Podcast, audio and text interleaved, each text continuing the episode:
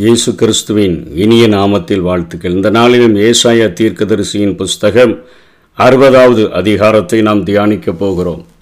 இந்த அறுபதாவது அதிகாரத்தில் எருசலேமில் உள்ள ஒரு உயர்ந்த பகுதியாகிய அந்த சீயோனுக்கு மகிமை திரும்பி வருவதாக இங்கே ஏசாயா தீர்க்க தரிசனம் உரைக்கிறதை பார்க்கிறோம். கடந்த காலத்தை நன்றாக அறிவோம். நிகழ்காலத்தில் வாழ்ந்து கொண்டிருக்கிறோம். எதிர்காலத்தில் நமக்கு என்ன நடக்கும் என்று தெரியாது. ஆனால் நம்மை உண்டாக்கின ஆண்டவர் எல்லாவற்றையும் அறிந்திருக்கிறபடியினால அவர் எதிர்காலத்தில் நின்று கொண்டு ஏசாயாவுக்கு அறிவிக்கிறதை அவர் அநேக ஆண்டுகளுக்கு பின்பாக நடக்கப் போகிற காரியங்களை இங்கே தீர்க்க தரிசனமாக அவர் அறிவிக்கிறதை நாம் பார்க்கிறோம். முதலில் இந்த முதல் மூன்று வசனங்களினுடைய நிறைவேறுதல் இயேசு கிறிஸ்துவனுடைய பிறப்பிலிருந்து அவருடைய ஊழியம் என்றைக்கு ஆரம்பித்ததோ அந்த நாளிலிருந்து இந்த நாட்கள் வரையிலும் அது தொடர்ச்சியாக நடந்து கொண்டிருக்கிறது என்பதை நாம் உணர்ந்து கொள்ள முடியும். எலும்பி பிரகாசி உன் ஒளி வந்தது கர்த்தருடைய மகிமை உன்மேல் உதித்தது. இதோ இருள் பூமியையும் காரிருள் ஜனங்களையும் மூடும். ஆனாலும் உன்மேல் கர்த்தர் உதிப்பார் அவருடைய மகிமை உன்மேல் காணப்படும். உன் வெளிச்சத்தினிடத்துக்கு ஜாதிகளும் உதிக்கிற உன் ஒளியினிடத்துக்கு ராஜாக்களும் நடந்து வருவார்கள்.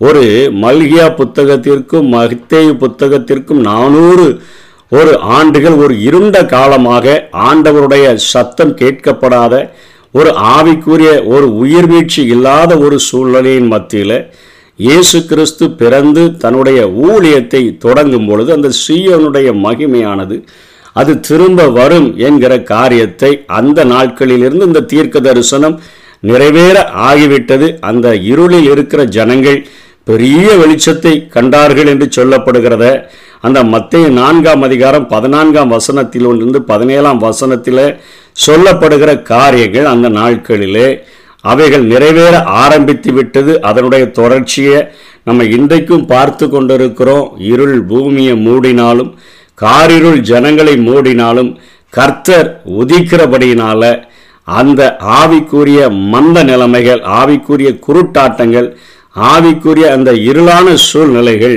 எல்லாம் மாற்றப்படும். கர்த்தர் உன்மேல முதிப்பார் அவருடைய மகிமை உன்மேல காணப்படும். அப்படிப்பட்ட நாட்களில் உன் வெளிச்சத்தினிடத்துக்கு ஜாதிகளும் உதிக்கிற வெளியினிடத்துக்கு ராஜாக்களும் நடந்து வருவார்கள் என்று சொல்லி இங்கே ஏசாயா முன் அறிவிக்கிறதை பார்க்கிறோம்.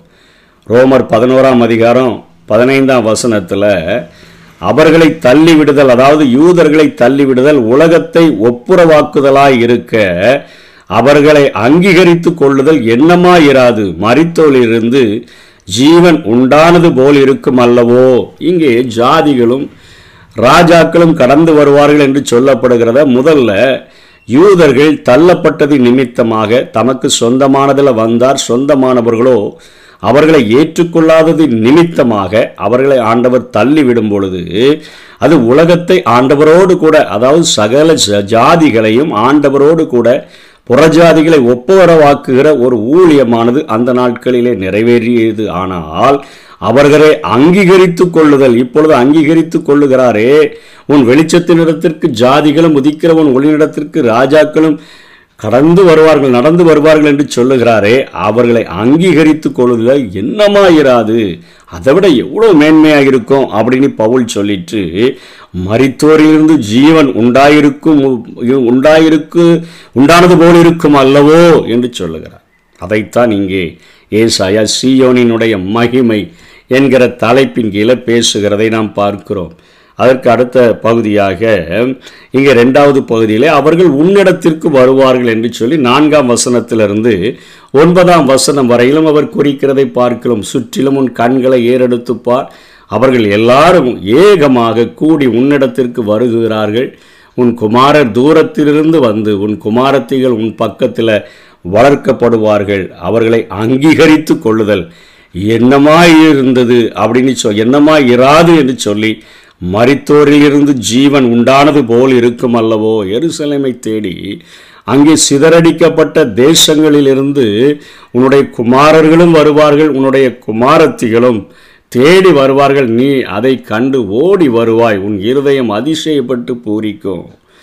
அப்படியே நொறுக்கப்பட்டு அப்படியே பாழாக்கப்பட்டு கிடந்த சியோனே இப்படிப்பட்ட ஜனங்கள் உன்னையிலே குடியேற்ற வைக்கப்படும் பொழுது நீ இப்போ இத்தனையாக அதிசயப்பட்டு பூரிப்பாய் கடற்கரையின் திரளான கூட்டம் உன் வசமாய் திரும்பும் ஜாதிகளின் பலத்த சேனை உன்னிடத்தில் வரும் ஒட்டகங்களின் ஏராளம் மீதியான அந்த ஏபா தேசங்களின் வேகமான ஒட்டகங்களும் உன்னை மூடும். அதாவது ரொம்ப பிஸியாக டிராஃபிக் ஆயிரும். ஒட்டகங்களில் வருவாங்க. அப்படியே வேகமான ஒட்டகங்களில் வந்து அங்கே வந்து ஆண்டவர் அங்கே சியோன் பர்வதத்தில் வீற்றிருக்கிறதை பார்க்கும்படியாக அவர்கள் கடந்து வருவார்கள் என்று சொல்லி இதை ஆயிரம் வருட அரசாட்சியில் நடக்கக்கூடிய காரியங்களை தொடர்ந்து அவர் பேசுகிறார். இயேசு கிறிஸ்துவனுடைய முதல் வருகையையும் ரெண்டாம் வருகையையும் அவர் வாழ்ந்த நாட்களிலே அவர் ஒரு பிரிக்க முடியாத ஒரு சூழ்நிலையில் ரெண்டையும் எப்பொழுதுமே அவர் தொடர்ச்சியாக பேசுகிறதை பார்க்க முடிகிறது. முதல் வருகையை பேசுகிறார். அதை தொடர்ந்தே அவர் எதிர்காலத்தை குறித்து எத்தனையோ ஆண்டுகளுக்கு பின்பாக நடக்கக்கூடிய காரியங்களை அவர் அவருக்கு புரிந்த விதத்திலே அவர் இங்கே எழுதி வைத்திருக்கிறதை பார்க்கிறோம். அத்தனையாக எருசலேம் பிஸியாக மாறிடும் ஒட்டகங்களால் நிறைஞ்சிரும். அவர்கள் சேவாவில் உள்ளவர்கள் யாவரும் பொன்னையும் தூப வர்க்கத்தையும் கொண்டு வந்து கர்த்தரின் தூதியலை பிரசித்தப்படுத்துவார்கள். இயேசு கிறிஸ்துவனுடைய முதல் வருகையில் அவருடைய முதல் பிறப்பில் இயேசு கிறிஸ்துவை சந்திக்க வந்தவர்கள். சாஸ்திரிகள் அவர்கள் பொன்னையும் தூப வர்க்கத்தையும் வெள்ளை போலத்தையும் இணைத்து கொண்டு வந்தார்கள். அதாவது வெள்ளை போலம் என்பது அவருடைய மரணத்தை குறிக்கக்கூடியதாக இருக்கிறது. அடக்கம் பண்ணப்படும் பொழுது அவருடைய சரீரத்திலே பூசப்படுகிற வெள்ளை போலத்தை அது அடையாளப்படுத்துகிறது. அதை முதல் வருகையில் அவர் சொன்னவர். இங்கே இரண்டாவது வருகை என்பதை நாம் எப்படி ஊர்ஜிதப்படுத்தி கொள்ள முடியும்? சேவாவிலிருந்து வருகிறவர்கள் பொன்னையும் இங்கே வெள்ளை போலத்தை விட்டு விட்டார்கள். தூப வர்க்கத்தையும் கொண்டு வந்து கர்த்தரினுடைய துதிகளை அவர் பிரசித்தப்படுத்துவார்கள். கேதாரின் ஆடுகள் எல்லாம் உன்னிடத்தில் சேர்க்கப்படும் அநேக உச்சிதமானவைகள் இந்த உலகத்தில் உச்சிதமானவைகளாய் கருதப்படுகிற எல்லாமே அங்கே மகிமையின் ஆலயத்துக்கு அங்கே வர ஆரம்பிச்சிடும் என் மகிமையின் ஆலயத்தை நான் மகிமைப்படுத்துவேன் என்று சொல்லி ஸ்ரீயோனிலை வீட்டிருந்து ஆண்டவராய் இயேசு கிறிஸ்து இருக்கும் பொழுது இப்படி ஸ்ரீயோன் மகிமைப்படும் மேகத்தைப் போலவும் தங்கள் பலகனி துவாரங்களுக்கு தீவிக்கிற புறாக்களை போலவும் பறந்து வருகிற இவர்கள் யார்? அதாவது ஆகாய வழியாக ஆகாய மார்க்கமாக பறந்து வரக்கூடியவர்களாக ஒரு தீவி இருக்கிற புறாமை போல அவர்கள் துவாரங்களுக்குள்ளாக தீவி இருக்கிற புறாக்களைப் போல பறந்து வருவார்கள். வான்வழியாய் கடந்து வருவார்கள். கப்பல் வழியாக கடந்து வருவார்கள். கடல் வழியாய் தீவுகள் எனக்கு காத்திருக்கும். அவர் உன்னை மகிமைப்படுத்தினார் என்று உன் பிள்ளைகளையும் அவர்களோட கூட அவர்கள் பொன்னையும் அவர்கள் வெள்ளியையும் உன் தேவனாய கர்த்தரின் நாமத்துக்கென்றும் இஸ்ரவேலின் பரிசுத்தருக்கென்றும் தூரத்திலிருந்து கொண்டு வர தர்ஷீஷின் கப்பல்களும் ஏற்கனவே காத்திருக்கும். கப்பல்கள் அதாவது தர்ஷீஷின் கப்பல்கள் என்று சொல்லி அந்த நாட்களில் கடல் வாணிபத்தில் ஈடுபடக்கூடிய எல்லா தேசங்களையும் அது குறிக்கக்கூடியதாக இருக்கிறது. வான்வெளியாய் வரக்கூடியவர்கள் உன்னிடத்தில் வருவார்கள். கடல் வழியாய் வருகிறவர்களும் உன்னிடத்தில் வருவார்கள்.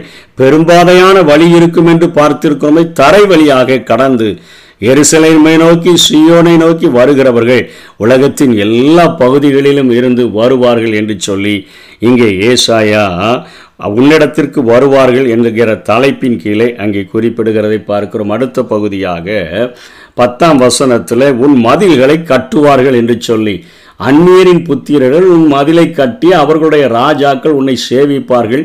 என் கடும் கோபத்தினால் உன்னை அடித்தேன். ஆனாலும் என் கிருபையினால் உனக்கு இறங்கினேன் என்று ஆண்டவர் சொல்கிறார் அவர்களுடைய சொந்த படத்தில் எகிப் எப்படி எகிப்திலிருந்து ஆண்டவர் அவர்களை விடுதலை செய்யும் பொழுது பக்கத்து வீட்டுக்காரர்கள் எல்லாம் அநேக பொருள்களை இவர்கள் கேட்டு வாங்கி கொண்டு எவ்வளவு நானூறு வருஷம் சம்பள பணம் மிச்சம் இருந்துச்சோ அதெல்லாம் கேட்டு வாங்கி வந்தது போல அதே போல கோரேசினுடைய நாட்களிலே அங்கே பாழாக்கப்பட்ட எருசலேமினுடைய அந்த ஆலயத்தை கட்டும்படியாய் புறப்பட்டவர்களுக்கு கோரேசு எத்தனையாய் உதவிகளை செய்து அங்கே அருகில் உள்ள ஜனங்களுக்கு உச்சிதமான கோதுமை உச்சிதமான பொருட்களை கொடுப்பதற்கு கட்டளையிட்டாரோ அதே போல காரியங்கள் இந்த நாட்களிலும் நடக்கும். அவர்களே உன்னுடைய மதில்களை கெட்டுவார்கள். ராஜாக்கள் உன்னை சேவிப்பார்கள் என்று சொல்லி ஆண்டவர் சொல்லுகிறதை பார்க்கிறோம். உன்னிடத்தில் இருக்கு ஜாதிகளும் பலத்த சேனைகளை கொண்டு வரும்படிக்கும் அவர்களுடைய ராஜாக்களை அழைத்து வரும்படிக்கும் உன் வாசல்கள் இரவும் பகலும் பூட்டப்படாமல் எப்பொழுதும் திறந்திருக்கும். பிஸியாயிருவேன்னு சொல்கிறார் எப்பொழுதும்.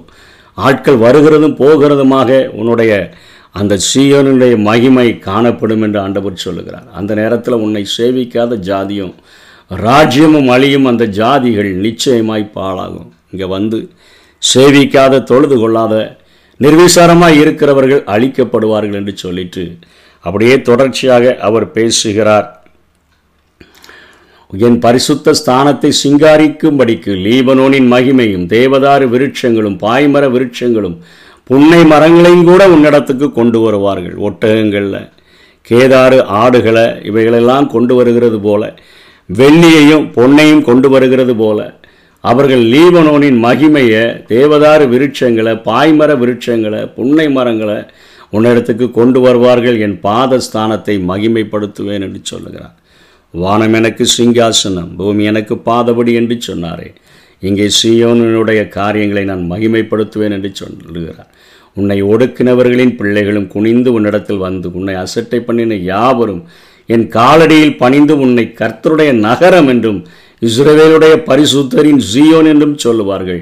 நீ நெகிழப்பட்டது போல இருந்தா கைவிடப்பட்டது போல இருந்தா ஒருவரும் கடந்து நடவாதது போல இருந்தா ஆனாலும் உன்னை நித்திய மாட்சிமையாக தலைமுறை தலைமுறையாக இருக்கும் மகிழ்ச்சியாக நான் உன்னை மாற்றிட்டேன் அப்படின்னு சொல்லி இனி வருகிற நாட்களில் நடக்கக்கூடிய அந்த ஆயிரம் வருட அரசாட்சியை தொடர்ந்து ஏசாயா பேசிக்கொண்டு வருகிறார். நீ ஜாதிகளின் பாலை குடித்து ராஜாக்களின் முளைப்பாலையும் உண்டு. கர்த்தராய நான் இரட்சகர் என்றும் யாக்கோபின் வல்லவர் உன் மீட்பர் என்றும் அறிந்து கொள்ளுவாய்.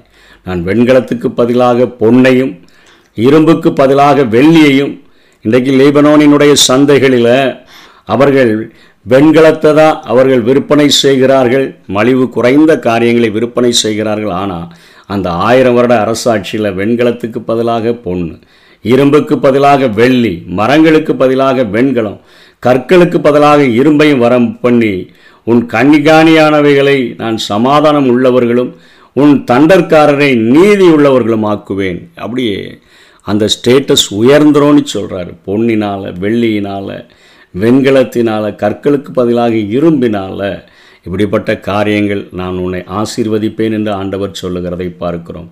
இனி கொடுமை உன் தேசத்திலும் அழிவும் நாசமும் உன் எல்லைகளிலும் கேட்கப்பட மாட்டாது. உன் மதில்களை ரட்சிப்பென்றும் உன் வாசல்களை துதியென்றும் சொல்லுவாய். அப்படின்னு சொல்லிட்டு திரும்ப அடுத்த பகுதியாக புதிய வானம் புதிய பூமிக்கு அங்கே ஏசாய எடுத்துச் செல்கிறதை பார்க்க முடியும். இனி சூரியன் உனக்கு பகலிலே வெளிச்சமாக இராமல் சூரியன் தன் வெளிச்சத்தினால் உனக்கு பிரகாசமாக இராமலும் கர்த்தரே உனக்கு நித்திய வெளிச்சமும் உன் தேவனே உனக்கு மகிமையுமாய் இருப்பார் உன் சூரியன். இனி அஸ்தமிப்பதும் இல்லை உன்னுடைய சந்திரன் மறைவதும் இல்லை கர்த்தரோ கர்த்தரே உனக்கு நித்திய வெளிச்சமாய் இருப்பார் உன் துக்க நாட்கள் முடிந்து போகும் என்று சொல்லி அவர் இங்கே பேசுகிறதை நாம் பார்க்கிறோம். வெளிப்படுத்தலில் இருபத்தி ஓராவது அதிகாரத்தில் இருபத்தி மூன்றாவது வசனத்தில் நம்ம படித்து பார்த்தோம் என்று சொன்னால் இந்த காரியங்கள் சொல்லப்படுகிறது. நகரத்திற்கு வெளிச்சம் கொடுக்க சூரியனும் சந்திரனும் அதற்கு வேண்டுவதில்லை. தேவனுடைய மகிமையே அதை பிரகாசிப்பித்தது. ஆட்டுக்குட்டியானவரே அதற்கு விளக்கு என்று சொல்லி தேவனும் ஆட்டுக்குட்டியானவரும் வெளிக்கு வெளிச்சமாக விளக்காக அவர்கள் இருப்பார்கள் என்கிற அந்த காரியங்கள் இங்கே நடக்கிறதை பார்க்கிறோம். அந்த இருபத்தி ரெண்டாம் வசனத்தில் அதிலே தேவாலயத்தை நான் காணவில்லை. சர்வ வல்லமை உள்ள தேவனாகிய கர்த்தரும் ஆட்டுக்குட்டியானவருமே அதற்கு ஆலயம் என்று சொல்லி பார்க்கிறோம். இது அவர் புதிய வானம் புதிய பூமி என்கிற பகுதிகளுக்குள்ளாக அவர் எடுத்து சென்று விட்டதை நாம் பார்க்கிறோம். அதைத் தொடர்ந்து இருபத்தி ரெண்டாம் அதிகாரத்தில் மூன்றிலிருந்து அஞ்சு வரைக்கும் சொல்லுகிற காரியமும் இங்கே உறுதிப்படுத்தப்படுகிறது. இனி ஒரு சாபமும் இராது. தேவனும் ஆட்டுக்குட்டியானவரும் இருக்கிற சிங்காசனம் அதில் இருக்கும். அவருடைய ஊழியக்காரர் அவரை சேவித்து அவருடைய சமூகத்தை தரிசிப்பார்கள். அவருடைய நாமம் அவருடைய அவர்களுடைய நெற்றியினில் இருக்கும். அங்கே ராக்காலம் இராது விளக்கும் சூரியனுடைய வெளிச்சமும் அவர்களுக்கு வேண்டுவதில்லை. தேவனாகிய கர்த்தரே அவர்கள் மேல் பிரகாசிப்பார். அவர்கள் சதா காலங்களிலும் அரசாளுவார்கள் என்கிற காரியத்தினுடைய நிறைவேறுதல். அந்த புதிய வானம் புதிய பூமி சிருஷ்டிக்கப்பட்டு அங்கே ஆண்டவரும் தேவனும் விளக்கும் வெளிச்சமுமாக இருப்பார் என்கிற காரியத்தையும் இங்கே ஏசாயா எதிர்காலத்தில் இனிமேல் நடக்க போகிற காரியத்தையும் அறிவித்திருக்கிறதை நாம் பார்க்கிறோம். என் ஜன உன் ஜனங்கள் யாவரும் நீதிமான்களும் என்றென்றைக்கும் பூமியை சுதந்திரித்து சுதந்திரிக்கும் குடிகளும் நான் நட்ட கிளைகளும் நான் மகிமைப்படும்படி என் கரங்களின் கிரியைகளுமாய் இருப்பார்கள். அந்த நாட்களில் துர் உபதேசத்தினால் நிறைந்தவர்களாய் கீழ்ப்படிந்தவ கீழ்ப்படியாதவர்களாய் இருந்தவர்கள் இந்த நாட்களில் அவர்கள் இந்த மாதிரி கீழ்ப்படிதல் உள்ளவர்களாக அவர்கள் நீதிமான்களாக வாழ்வார்கள் என்று சொல்லி அங்கே கடைசியாக ஒரு அருமையான ஆசீர்வாதத்தை சொல்லி முடிக்கிறதை பார்க்கிறோம். சின்னவன் ஆயிரமும் சிறியவன் பலத்த ஜாதியுமாவன் கர்த்தராகிய நான் ஏற்ற காலத்தில் இதை தீவிரமாக நான் நடப்பிப்பேன் என்று சொல்லி ஆண்டவருக்கு எப்போவுமே ஒரு சிறிய காரியத்திலிருந்து ஒரு பெரிய ஒரு காரியங்களை அவர் செய்கிறதற்கு அத்தனையாக அவர் விரும்புகிற ஒரு ஆண்டவர் ஒரு ஆபரகாம குழந்தை இல்லாத ஒரு ஆபரகாமை அழைத்து அவனை வேறு பிரித்து அவனை அத்தனையாக ஒரு ஆபராம் தகப்பனாக இருந்தவனை ஆபிரகாம் ஜாதிகளுக்கு தகப்பனாக மாற்ற முடியும் என்று சொன்னால் சின்னவனை ஆயிரமாக சிறியவனை பலத்த ஜாதியமாக செய்கிறது அவருக்கு ஒன்றுமே இல்லை. ஒரு சாதாரண ஆடு மேய்க்கிற ஒரு தாவிதை கொண்டு வந்து சின்னவனை ஆயிரமும் சிறியவனை பலத்த ஜாதியுமாக்கி ஒரு பொற்கால ஆட்சியை இஸ்ரவேலுக்கு கொடுக்க முடியும் என்று சொன்னார். என்னாலையும் இப்படிப்பட்ட காரியங்களை செய்ய முடியும். ஏற்ற காலத்தில் இதை தீவிரமாக நடப்பிப்பேன் என்று ஆண்டவர் சொல்லுகிறதோடு கூட ஏசாயா முடிக்கிறார். இன்றைக்கு நம்முடைய வாழ்க்கையில் இருள் பூமியை காரிருள் ஜனங்களை மூடுகிற இந்த நாட்களில் சுவிசேஷத்தின் ஒளியினால் இன்றைக்கு நாம் இந்த உலகத்தில் இருக்கக்கூடிய ஆவிக்குரிய அந்தகாரங்களை நம்ம விரட்ட முடியும். நீங்கள் உலகத்துக்கு வெளிச்சமாக இருக்கிறீர்கள் என்று ஆண்டவர் சொன்னாரே. இந்த சுவிசேஷத்தினுடைய அந்த ஒளியை நம்ம பெற்றிருக்கிறதுனால நாம் வெளிச்சமாக இருக்கிறோம். இந்த வெளிச்சம் மற்றவர்கள் மேலே பிரகாசிக்க வேண்டும் என்று ஆண்டவர் விரும்புகிறார்.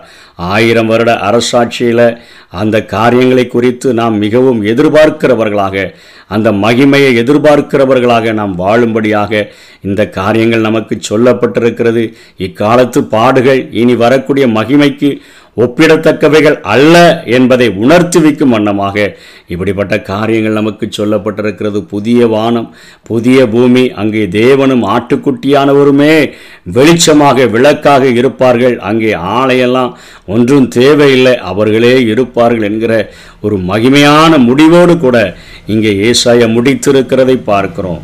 இன்றைக்கி நம்ம என்ன நிலைமையில் இருந்தாலும் சின்னவர்களை சின்னவனை ஆயிரமும் சிறியவனை பலத்த ஜாதியுமாக மாற்றுகிற ஆண்டவர் இந்த நாட்களிலும் தாவிதை கொண்டு மகத்தான கிரியைகளை செய்ய முடியுமானால் ஆபரகாமை கொண்டு மகத்தான கிரியைகளை செய்ய முடியுமானால் நம்மை கொண்டும் ஏராளமான கிரியைகளை செய்ய முடியும். அவருடைய கரத்தில் ஒப்பு கொடுத்து வாழ்வோம். கர்த்தர்தாமே நம்மை ஆசீர்வதிப்பாராக. ஆமை சிறை வாழ்வு மறையும் சீர்வாழ்வு மலரும். சியோனின் மகிமை திரும்பும். சிறை வாழ்வு மறையும். சீர்வாழ்வு மலரும். சியோனின் மகிமை திரும்பும்.